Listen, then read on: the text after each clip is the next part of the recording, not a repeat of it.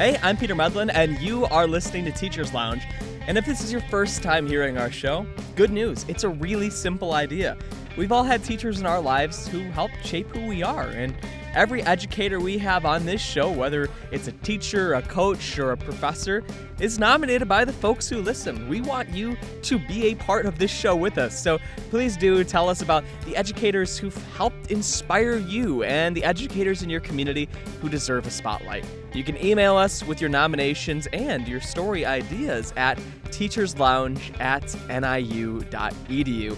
Well, this week on the show, I have to say I'm really excited about this. You know, it's the end of the year, and one of my favorite things to do at the end of any year is to check out all of those like best of lists, you know, the best music of 2022, the best movies of 2022. And well, it's time for us here at Teacher's Lounge to reflect on and revisit a few of our favorite conversations from this year.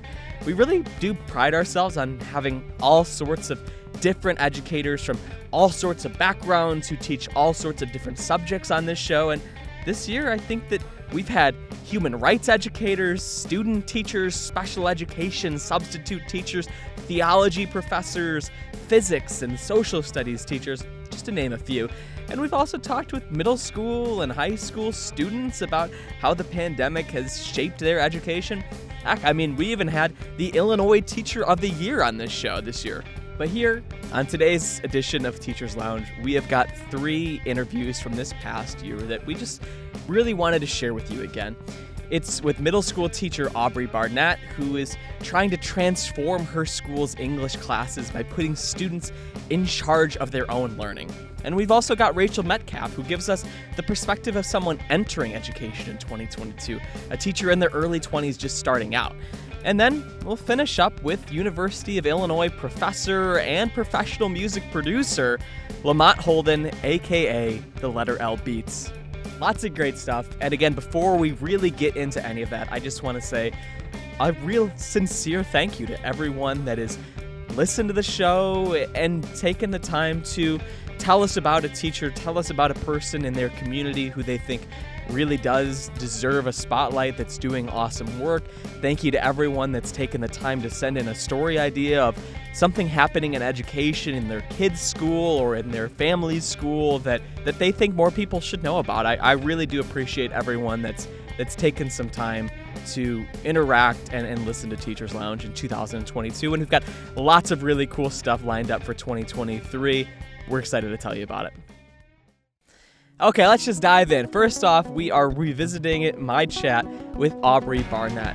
She's now in her second year teaching at Flynn Middle School in Rockford, Illinois, and it's kind of been the culmination of her work in mental health and her work at a more experimental school, and now here she is at this huge public school wondering if all those convictions about education were gonna work. And our conversation really begins as she tells us about teaching at a progressive experimental school at the beginning of the pandemic.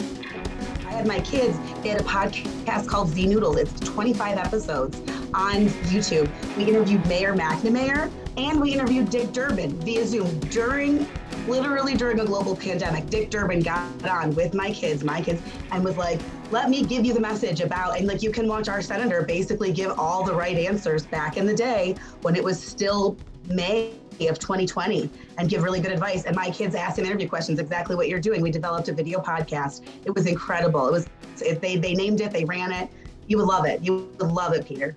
That's awesome. I really wish I would have known about this in the moment now. When I was first in Chicago Public Schools writing grants, my argument was around digital footprint. Listen, kids have a digital footprint these days. They're on social media left and right. We know colleges are looking. We know high schools are looking. We know jobs are looking. How about we actually train them to have a digital footprint from day one, where you find their name and there is all of the work that they've done as a young professional, so that there's at least something to balance it out in that way. Like, at least it would be impressive. Like, well, yes, this, but we could forgive that because that's everybody. Look at this body of work. So that at Spectrum, I was able to achieve that at a pinnacle. Again, I just blows my mind that we got interviews with those people at that point. It was amazing. That is wild. Yeah, I will make sure to stay tuned if we have a Flynn podcast next year. Oh, you know what? If I could get those kids to do that, that would be truly incredible. They might get there. This first group with COVID, there was just no chance. They needed so much social emotional reconnection and so much trust to rebuild, and they had so little relationship with each other as eighth graders when they're supposed to have had this kind of intense 3 years. They didn't have enough confidence to do that kind of work in front of each other yet. I'm curious for you, just like looking back on your first year, like what are some of the big takeaways that you have about how everything went there? There was something I really should have expected because I've done the research and I know the numbers, and that is chronic absenteeism, mobile populations where you really do lose a number of children, constant in school and out of school suspensions, and then expulsions. Yeah, and which we've covered on this show, which Rockford was always near the top, if not at the top of the state in. The combination of those four things in that way of that sense of, and that's why Rockford's done what they've done with their curriculum. They're very structured and they want all the quarters to be the same. And they don't want people to read too many things outside the plan, especially within grade levels, because they know that kids move around so much. So they've actually seen around some interesting corners and they're trying to do some work strategically that is kind of important and responsive to that population, but it's just heartbreaking. Yeah, I remember looking at student mobility, which is the idea of students moving between different schools throughout the course of the school year. And I was really interested in how much of an impact that made, like what really is the impact of that on students' day-to-day lives. And I had several students leave, some as early in the year as like October because some zoning issue. I had students who, you know, were using different addresses and you kind of knew it. I had ones whose families were moving. I had divorce issues, and watching those kids go and having to say goodbye to them and not having the proper way to do that. And sometimes you really didn't know if they were going to leave or not, and having to work through those conflicts and relationships and conversations and what their friends are saying and what their social media is saying. All of that is like, just, it takes up emotional space and energy in a room, and you don't want to brush children off the side and go, well, okay, and let's go back to learning. You have to address it. No, for sure. Yeah. I think you already mentioned in this conversation that you have a background, you know, working as a mental health professional for kids before you got in the classroom, right? Yeah, I was in the classroom in Chicago Public Schools, and I came up against an administrator. It was like, didn't work. And I walked away. I was like, Blaze of Glory, young version of me was like, mm-mm. And I ended up going back and wanting to get my master's in this work. I got my degree in pastoral counseling. So I worked at Alexian Brothers, which is the only freestanding mental health care hospital in the state of Illinois. That's really significant. And I didn't take the path of bereavement or kind of some of the other things. I went clinical inside a pastoral program. I was the oddball because I went to a hospital setting and did all of this very diagnostic, insurance-based work where I was running groups. And I specifically ran groups for kids who were school anxiety and school refusal. So kids who hated, who got vomited, got nauseous, and we did exposure therapy to get them to be able to come back to school.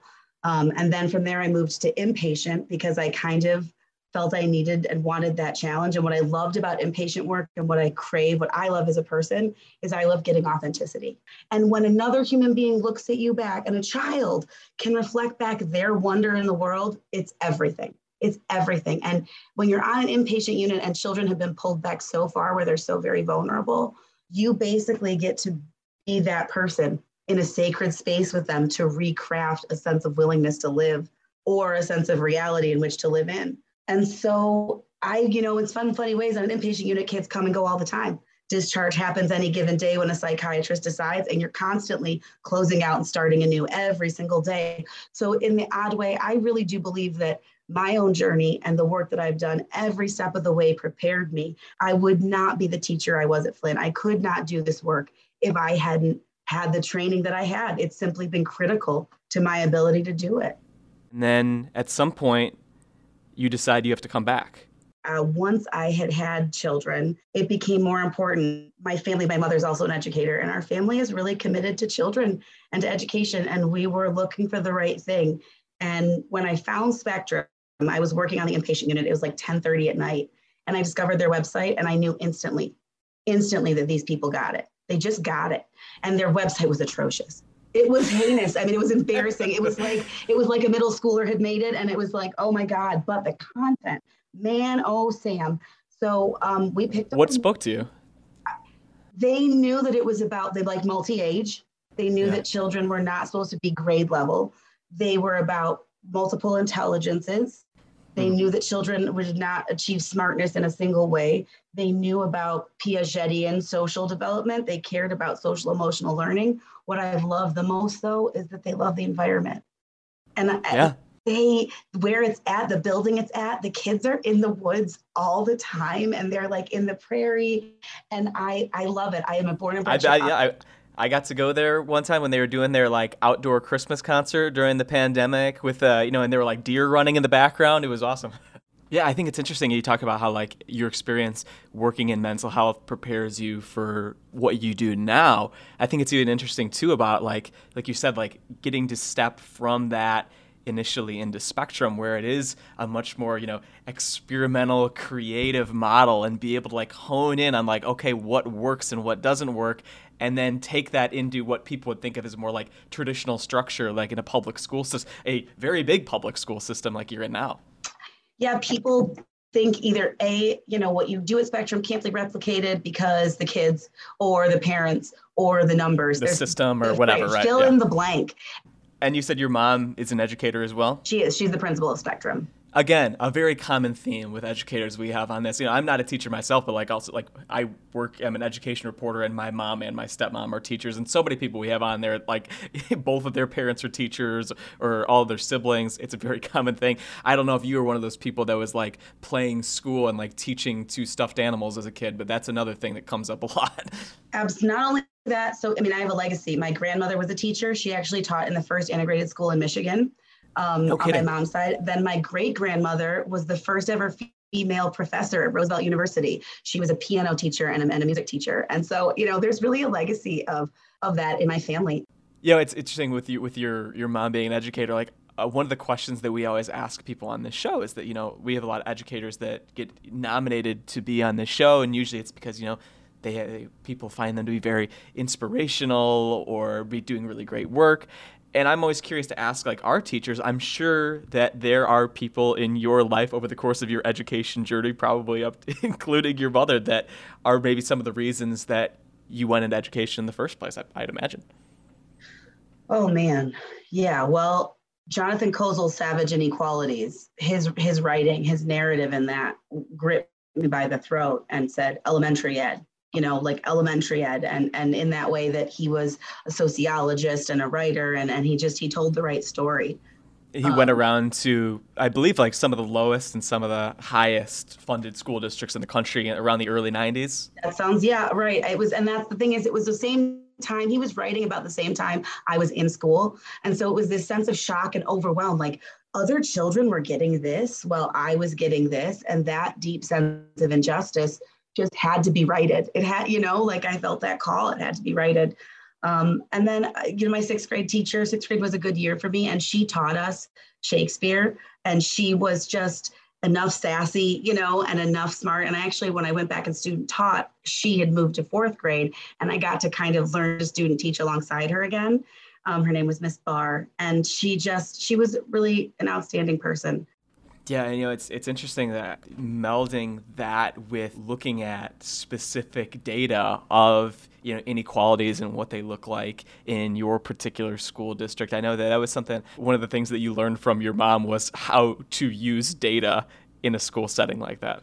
I love it. I was really terrified this year. This was my first year to put my, put it where you say you got it. And I don't know for sure that meaningful relational creative learning yields test results. I know that people of my belief in academia say that. I know there's a lot of literature that says that, but it's never, and you know what? Every story you want to be when you want to be that teacher says it's possible, but you don't know if you're going to get that because you can't demand that from human beings. And my therapy taught me that you can't demand change. You can't. How silly of us to think we can demand children to change a certain amount in a certain time frame. Have you ever tried to potty train a child? Good luck. One of the things that you guys did this school year that we had talked about in the past was this kind of curriculum model that you were working on called Plan-Do-Study-Act. And there might be some people that are aware of what that means. There might be some people that are hearing that for the first time and are kind of confused by it. So really quick, Aubrey, could you give people a brief explainer on what that means? Sure. So Plan-Do-Study-Act is just a process for planning what you want to do and doing it, and then reflecting on how you did. So if you were going to build something, you'd look at the instructions and lay out the space, right? And you decided you'd go along and start building, and then you decide if you followed the instructions correctly or not, right? You'd review your work and realize the IKEA directions were upside down, or right, these goofy things, and then you sit on the piece of furniture and you decide if it's worked or not. So this question is, how do you apply that very basic principle of learning? Very simple thing. And of course, pharma, which is where PDSA comes from, the medical industry does very specific things with it as far as targeted outcomes, what they want to achieve, how they look at data. Rockford was using it, and what I was instructed from Susan Fumo was for teachers to think about their individual units and courses of study. So I'm going to teach how to understand characterization, and what is direct and indirect and dynamic or flat characters. What is that vocabulary? What am I going to have the kids do to practice it? And how am I going to know that they've really achieved it? What's it going to look like? And it's supposed to be an overview of that. And so when I came in, I saw a lot of people using test scores. Like, well, you took a pretest and you got a, as a class, you got a 40%. And now after my unit, you've got an 80%. And it's like, what does that say? That information's not very useful.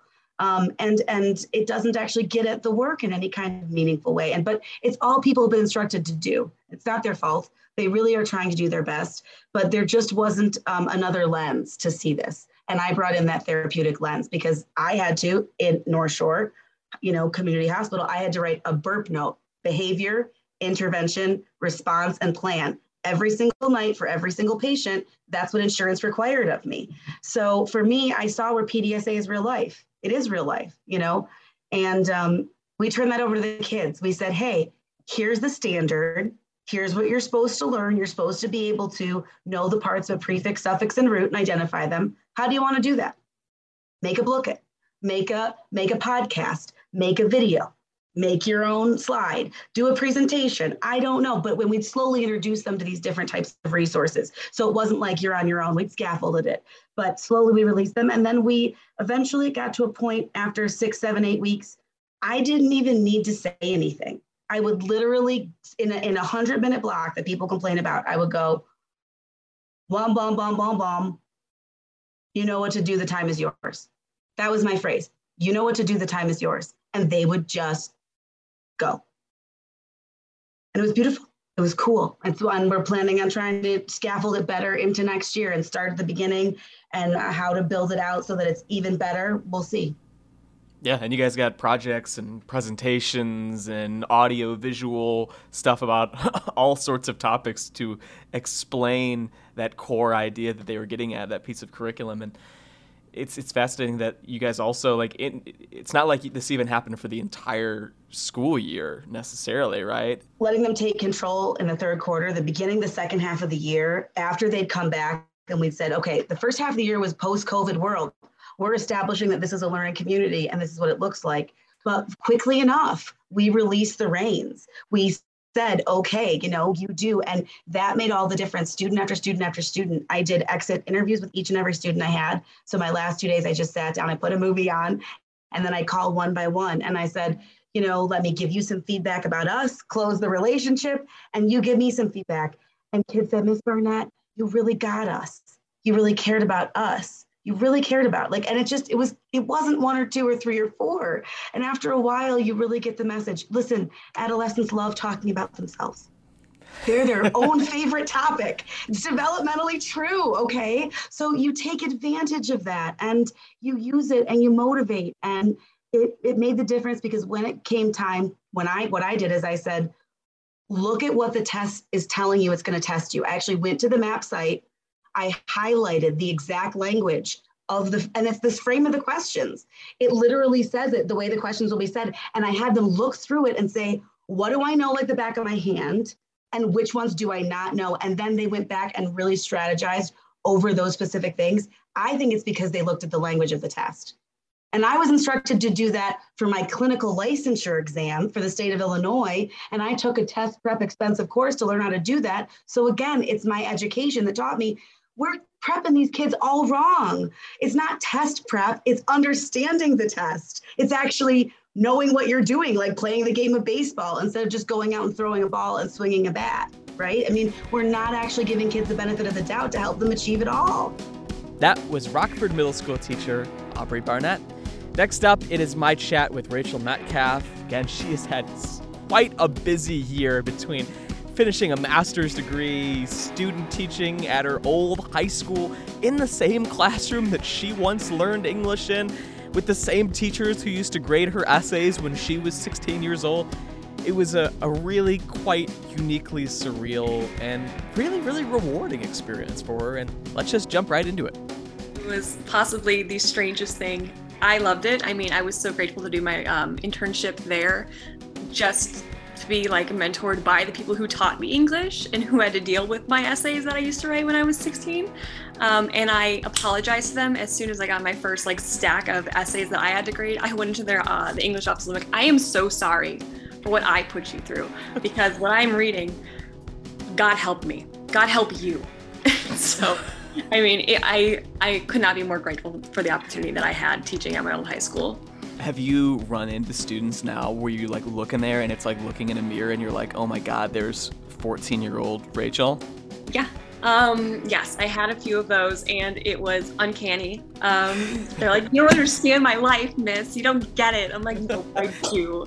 I get it exactly to the T, except I didn't have a smartphone in high school. That's like the only difference. In the same classroom. I taught in the same classroom that like I was in when I was a kid. It was so surreal. But I'm so excited to see them in 10 years because it's been 10 years since I was in that classroom and I have changed dramatically. I like to tell myself. But yeah. The same classroom part is the one where you're like, that had to be a lot of emotions. My cooperating teacher was actually my director when I was in plays in high school. So she had a picture of me in one of the cast pictures in the back from, 2014, just in the back. So I'd walk into that classroom and I would see me every day. And it was emotional because I think back to like when I was in high school and I wasn't confident or I didn't know who I was. No one did. No one knows who they are in high school. No. So I wasn't even good at pretending like it. Neither. I like to think I was, but I know I wasn't. But I mean, I went in there every day and like, I would look at where I would sit. I would look at everything. And it was just so, so surreal. Like you just want to go back and like shake yourself and be like, hey, your life's not going to end at 16 because he won't text you back. He won't call you back. Like you're fine. Right before spring break, we actually did an activity with my students. And I did that cliche, put a line of tape down the middle of the classroom, the one, and we were reading To Kill a Mockingbird. We were starting that up after break. And it's a very, very heavy book. And it has a lot of topics. And I know in the classroom, there was beef happening. Like, I don't know how else to put it. And yeah. I was like, you know what? We need to squash this. We're not going into this book where we're all going to have to be vulnerable with ourselves without being able to like be a part of this family. So I would go with them, like step forward if you or a friend or a loved one have experienced so-and-so and so. And I would appropriately share what my experience and just being vulnerable with these kids, explaining to them how I was in high school, showing them pictures of me when I was in high school. They were like, they could not fathom the fact that an adult was being emotionally honest with them. And they like, it blew their brains out of their head that like this person, which I don't even consider myself an adult. I'm an imposter. This adult is everyone. If you're listening, keep it a secret. Yeah. I just told someone I was 19 the other day. I haven't been 19 in 6 years. It's fine. But they came up to me after class and they're like, hey, miss, like I've never had a teacher actually sit and tell me they're proud of me or that they love me and mean it. And like, I was like, oh, well, like, yeah, I do. And I'm like trying not to like start sobbing in front of these kids, but like, that's what they need. They need someone to tell them that they love them. I don't know if you know, but my mom is a teacher mm-hmm. and my stepmom is a teacher. A lot of my family tends to happen. I'm sure. And I'm sure you've got some teachers in your family too. But one of the things that I think that my mom said, I hope that I'm like not like, this is like a quote that like Benjamin Franklin said that I'm going to attribute to my mom now. But like, I think that she said something to the effect of, especially when you're being a teacher, that people won't really remember the things that they learned in your class, but they will always remember the way that you made them feel. Yeah, I think that if your mom did say that, She is correct. And I look back at teachers I've had, and I can't tell you what I learned in my junior year English class, but I can tell you that my junior year English teacher pulled me outside and sat with me while I cried. Yeah. And I will never forget that. And I will always love him for that, because I needed someone there for me. I couldn't tell you a thing about The Crucible, but I can tell you about teachers that care about me. So, I mean, that at the end of the day, I mean, none of us are going to live forever. And the mark you want to leave on the world, is it that you taught a book really well, or is it that you made a kid feel like they were worth something? Yeah, I had to read Huck Finn twice in school, Rachel. I had two separate occasions at two different levels. In high school and in college, I don't remember it at all. You shouldn't. It's not a good book. It's not good. Obviously, a big part of being a teacher, and I'm sure you've gotten a huge taste of this just over the last couple months, is also the way that the kids make you feel. And I believe I saw one of the kids made you and crocheted you an opossum, right? Oh my gosh. Okay, hold on. Let me go grab this. Do you have it? 1 second. Yeah. So yes, massive. That's big too. That is way bigger than I thought it was going to be. Boy, it is big. As they all should be. I had mentioned to her that I love possums, and I had given up my lunch break and my planning period to sit with this girl because she was struggling with everything under the sun. And I get it, because I also struggled with everything under the sun when I was a freshman in high school. And so when you ask me Rachel, hey, do you see any of yourselves in your kid? Yes. The girl who crocheted me this possum is a replica of who I was when I was 14. And it's terrifying. I say beautiful and also terrifying. Terrifying. But she had mentioned to me, she's like, hey, I just, you like possums, right? And I'm like, yeah. And then one day she came to school with this 7 pound, it's heavy. There's weight inside this 7 pounds crocheted opossum. And she named it George Opossum. He's Irish. And I'm I started tearing up. Who does this? In a good way. I cannot believe that you took the amount of time you did to make this as hey, thanks for listening. You don't have to thank me. This is what I do. This is why I went into teaching. But on my last day of student teaching, I don't think I've ever cried so much in my life. And kids just kept bringing me things. I had a girl draw me on the front of Pink Floyd's Dark Side of the Moon. She wrote me a whole thing. And this was just one of them. All the kids signed a book, writing really nice things to me, just saying how much I mean to them. And I don't even remember half of the things that I've said to them, but they did. And that's how you know you got into the right field. It's talk about great power comes great responsibility, right? Exactly. You don't even remember the things that you said. I am Spider-Man of the classroom. I have way too much responsibility. You are their Uncle Ben's. Except for the That's one that tragic. Survives. The Aunt May, I don't know. Thanks for that. There you go. You know what? You're right. You get to be Spider-Man. Thank you, because I really, oh God. I mean, I can't even joke about dying in a classroom now with everything happening in this. Oh, Jesus. Yeah.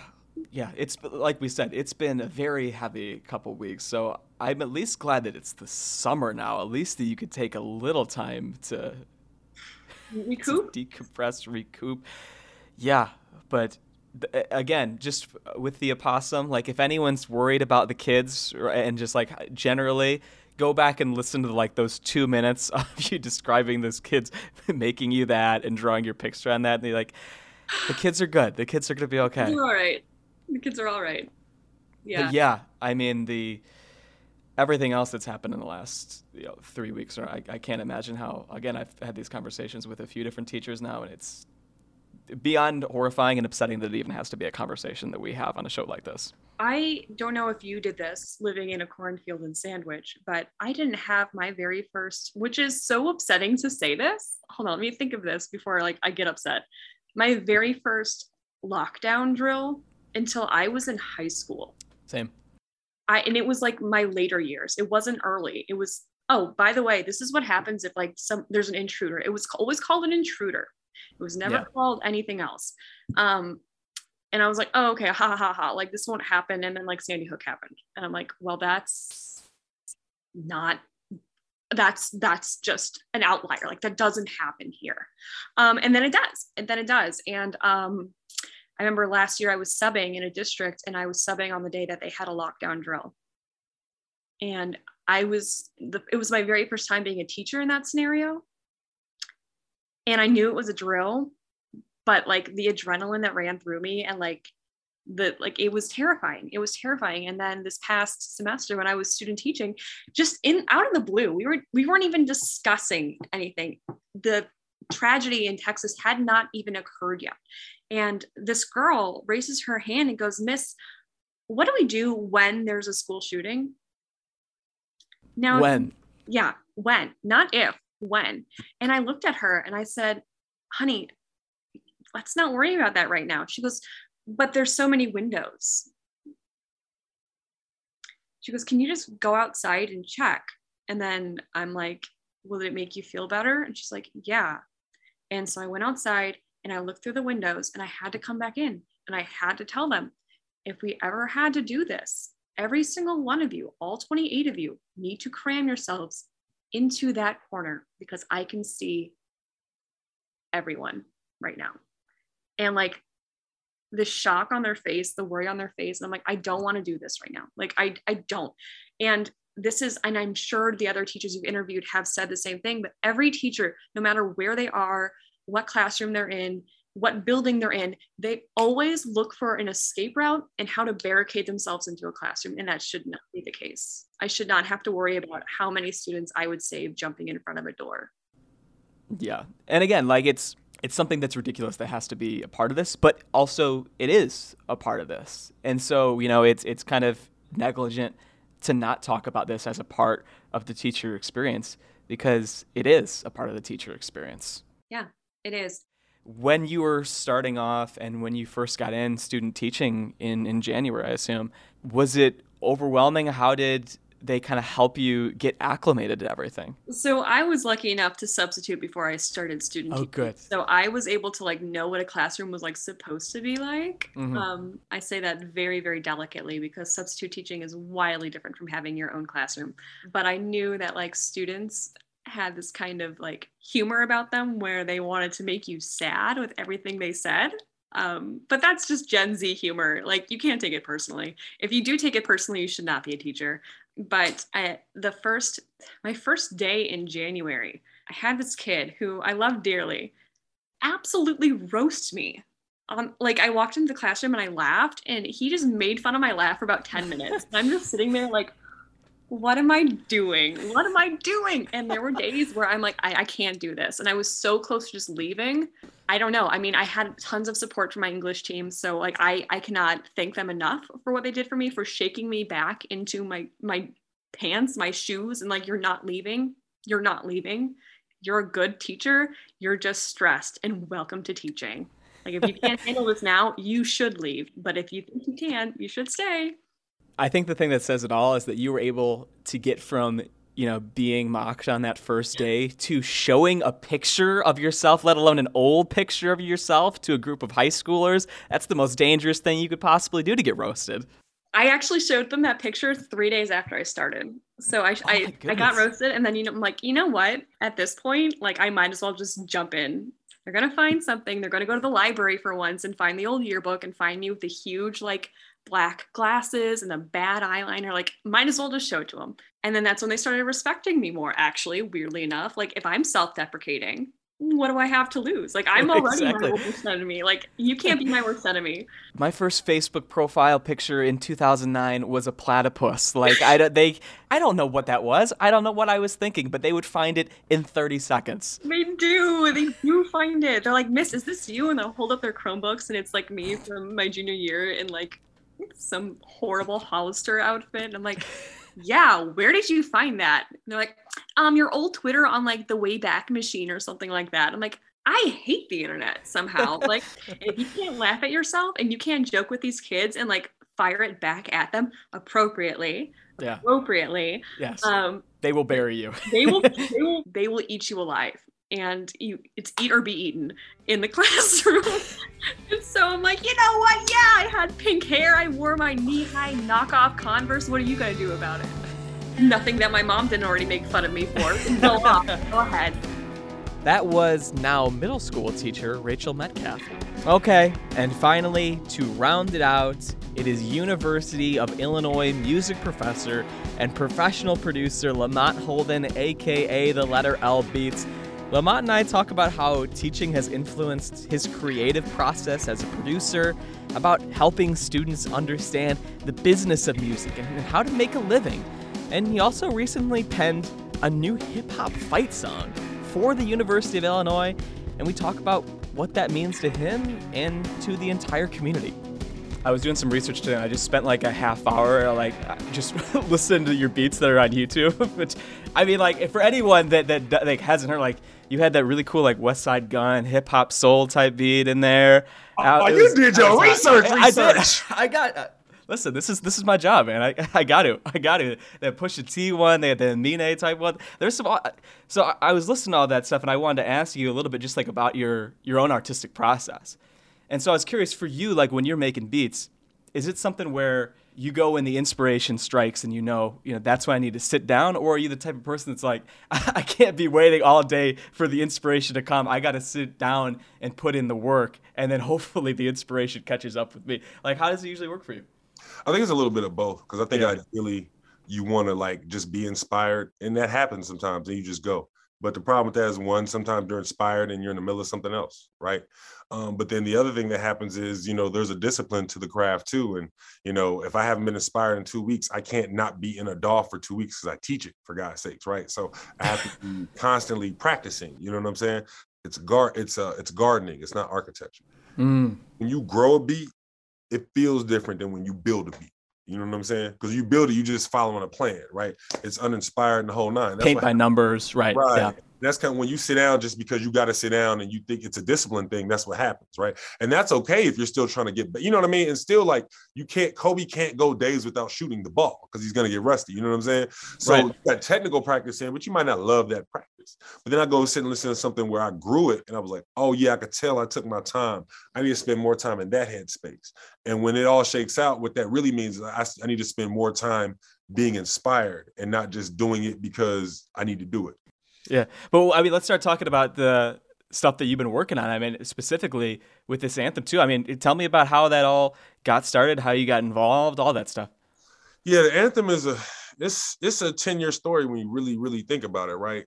I guess there's kind of two stories to it. There's the most recent story within the last 2 years, and then there's the 10-year story. Right.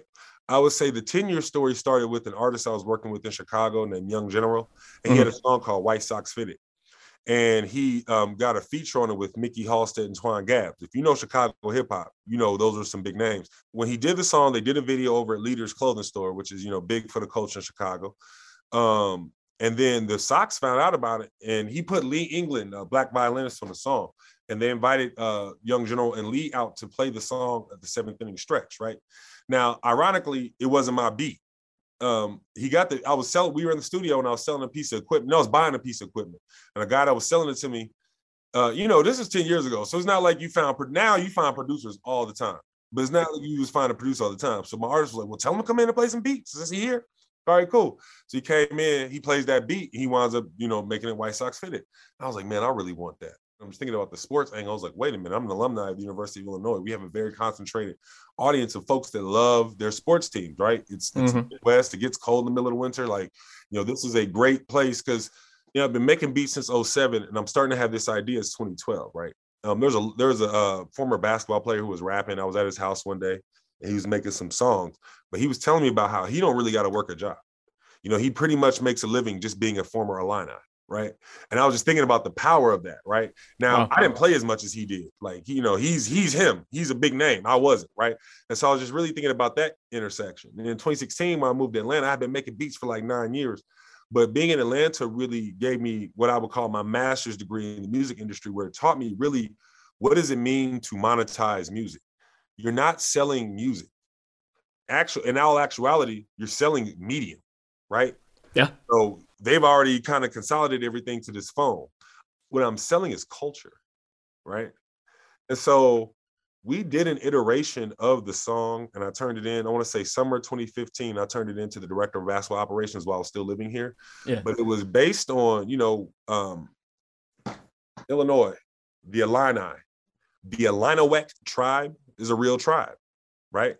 Mm. We used to have some traditions around our athletic programs that, while it felt like they were solemn and authentic, were just made up. You know what I mean? I was going to ask you about that too, where we're talking about, like, you know, like why now, like why we need this change in culture and all that. I was like, I wonder if that has something to do with it. So about 10 years ago now, I think it's been 10 years, we got rid of the chief. There is no, it's not representative of a real tribe. The stereotype and the trope that Disney made up, we listened to our Native American brothers and sisters and we got rid of the chief, the representation that happened at halftime, and then the symbol, right? There's probably some kind of light divide here in town based on this, right? I've done some radio shows, some other media, right? But the previous song I did was based on that song, right? Right. It had, you know, we were just talking about basketball, whoever was on the team at that time. Well, that song was short-sighted for so many reasons. One, because I used this thing that we eventually got rid of and is deemed to be culturally inappropriate. Two, because I was just talking about the basketball team. I didn't rap, I got a local rapper. Yeah. Three, I didn't have the full vision and I wasn't a professor at that time. Right. While I was in Atlanta, I got hired as an adjunct. Right. And then and then living in Atlanta during the pandemic, I got the full time gig, but I didn't move back because, again, we were still in the pandemic. But once I got hired, I said, so then literally I get hired in November. The chancellor sends out, our chancellor, Robert Jones, is a black man. Yeah. He sends out a notice talking about how we need new school traditions. Right.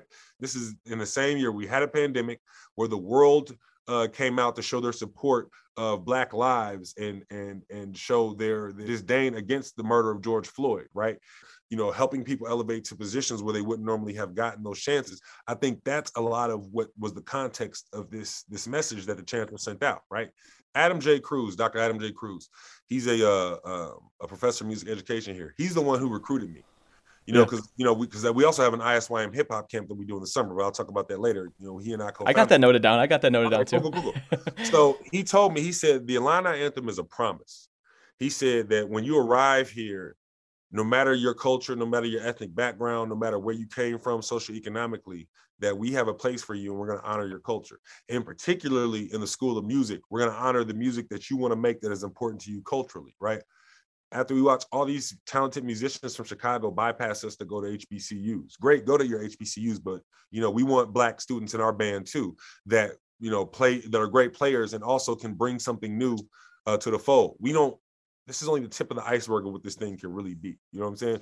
Literally, when you think about it, the song has only been out for like 7 months. The video has only been out for like a week and a half. You know what I mean? What's this thing going to be in 2 years or in 5 years or in 10 years? You know what I'm saying? Yeah. It's a lot more than music. Mm-hmm. And I know that you guys got to perform at halftime of one of the basketball games too, right? You know, the place was a madhouse. You know what I'm saying? We didn't have Orange Crush, unfortunately, but it was a great experience. I really had a lot of fun. And I think the folks who care about Illini Nation are really taken to it. Yeah, I think I saw you say in one of the videos too that your son got to be there to see it too. Yeah, I was excited. So my son lives. That's got to make it even more special, right? Nah, listen. So my son lives in Bloomington. He goes to University High School in Bloomington, which is right on Illinois State's campus, right? Mm-hmm. And he lived here for a time, and every time he's here, I'm always getting him on campus. We're doing this, we're doing that. Yeah. So for me, because he wants to go to Ohio State, he's going to school on Illinois State's campus. So now I'm like competing because, you know, that's where he was born. His grandparents lived there. So now I'm competing to make him an Illini. You know, you're a recruiter now. Yeah. Well, you know, we got that shot on top of the State Farm Arena, right? You know what I'm saying? My son, his stepdad works for State Farm. He comes home one day, he was like, hey, Shad knows Jake from State Farm. I had to be like, the dad performed on top of the State Farm Center, now what? You know what I mean? Definitely a special moment. It was a special moment for us for sure. Yeah, and like we mentioned earlier, I mean, you guys are doing a lot more on campus with both your, you know, campus culture show, both with the summer camp. Specifically, I was curious to ask before we get into the summer camp about hosting that campus culture show, since we've talked a lot about kind of building these new traditions. Well, campus culture, not only is it a way to amplify voices for the culture on this campus and campuses around the world, right?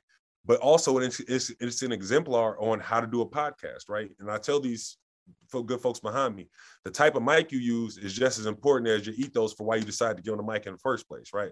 And so my thought process is, you know, in the last 5 years, mass media is changing, right? And there have been spaces carved open for Black folks, right?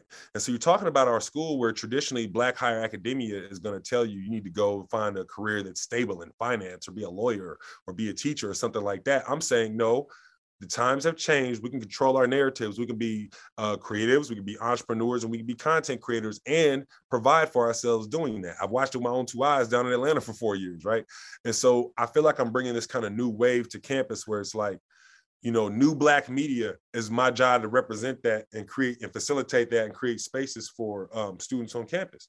So we did it for first semester, and, you know, it was cool. I realized that when you have a podcast that's based on guests, that's going to be hard. This is going to be really hard. Preaching to the choir. Yeah. And yeah. I hate, cause you know, you book guests, right? People flake out. You might pay somebody. They might not show up. And so like, I'm like, all right, this can't be a guest thing. Right. I need a co-host. And so there's a young lady named Anaya Jones, who's a rising star here. I've been trained in no talent when I see it. She finna be out of here. And, you know, we have been following each other. She's in the, I think she's doing sports business, but she also, I think she dabbles in marketing. But she reached out and she was like, hey, I love what you're doing. I was wondering if you could produce a theme song for my podcast called You're Wrong, Sir. And it's about, you know, Black women in the sports and sports business spaces, right? And it was interesting because, I have ambitions. I always have like a list of guests, right? You know, we have some awesome alumni here at the school, including Sean Evans, the creator of Hot Ones, and of course, yeah, one Taylor Rooks. She goes, oh, I got Taylor's number. I go, no. What? No. Let me interview you first.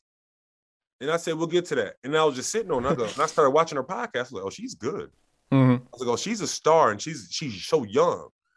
I go, she needs to be I need to ask her if she'll be my co-host. Because now we don't have to worry about guests. We can just chop it up with each other. And then, you know, because after the first episode wrapped, the minute the cameraman hit stop, he goes, oh my God, that was so good. Basically, our first episode was about Title IX violations, but it was a great discussion, but it was a lot more lively. It's everything I say it's going to be. It's a voice for the culture. It's something different. It's a dope content piece. It represents the University of Illinois. It's actually a vehicle for the Illini anthem because we use that as a theme song, right?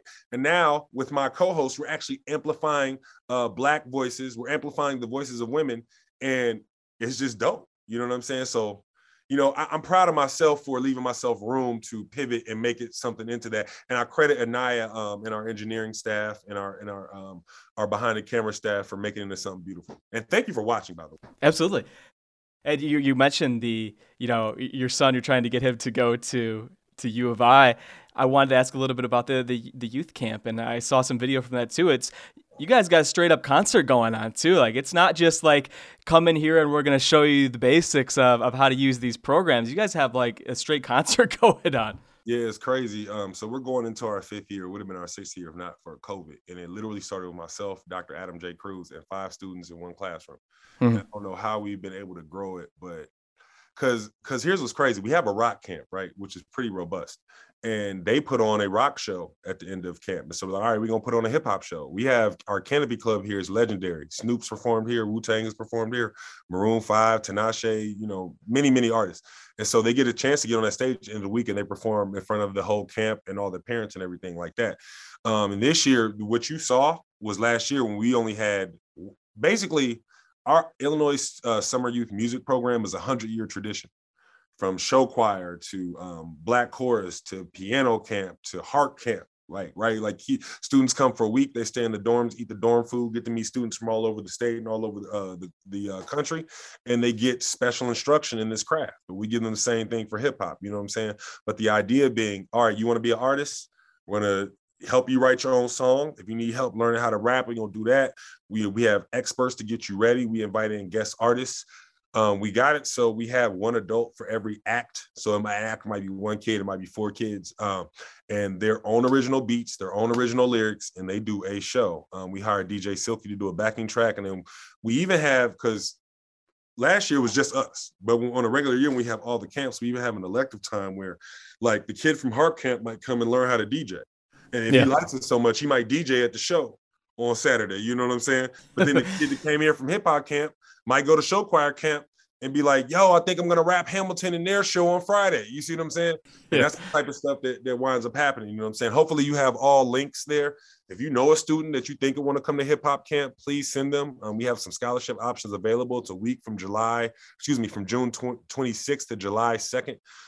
And if you're an educator, it's a transformative experience. We actually had our symposium a couple of years ago. We're talking about bringing it back this year, where there were so many educators that didn't understand how we were able to teach this to students, because they, you know, a lot of like, especially music teachers, they think, you know, in terms of like principles and rules, and really like hip hop is project-based learning. You see what I'm saying? It's project-based learning at its best, because they do a show at the end. You see what I'm saying? And so when I started not only making music and then started teaching students how to make music, project-based learning became like my lifeline. And I was glad I understood how to do it. But that's how life works, right? We're not doing stuff for the sake of doing it. We're doing it to get to an end of some type. So please send your students to hip hop camp. So let's finish off, Lamont, with just a couple quick rapid fire questions before we get out of here, which is, first of all, when it comes to teaching, what's something about teaching that you think is more important than people might realize, or you just wish more people talked about it when they had these conversations? You're not the expert, you're the facilitator. I got some students that know more about me than engineering. So you know what I do? I give them chances to practice, paid practice if I can. And then something that you think is more important than people might realize. People don't understand how music functions in their life, and particularly people who are trying to be producers. Every song is not popped at. Every song is not throwing money in the club. There's music you clean the house to. There's music certainly that you drink and party to, right? There's music you skate to. I think that people just have to understand how music, especially music producers and people who call themselves wanting to like entertain people, right? Understand like, what is the purpose of this record? What am I going to use when I hear this record? Like, what am I going to be doing while I'm listening to this record? And I think that becomes more of a guiding creative principle for musicians. Lamont Holden, Professor Lamont Holden, let's give him the proper due. It's been an absolute pleasure, man. I appreciate it. Hey, thank you. I appreciate you for having me. This was fun. That was Lamont Holden, aka The Letter L Beats. Again, thank you so much to everyone who has listened to Teachers Lounge in 2022. And as always, feel free to nominate a teacher in your life to be on our show. It's how we get great guests like everyone that we've had on in 2022. Send them our way, teacherslounge@niu.edu. And wherever it is that you're hearing the podcast, please do subscribe, share it, leave a rating, whatever you can do. It really is the best way to help us out so we can get even more fascinating guests in 2023. A big hearty thank you, as always, to the Northern Illinois band Kind Ofs for the awesome music you hear each and every episode. And I've been your host, Peter Medlin, and we'll be back with more Teachers Lounge very soon. We've got one more short episode before we jump back into brand new episodes at the beginning of 2023. We will see you soon.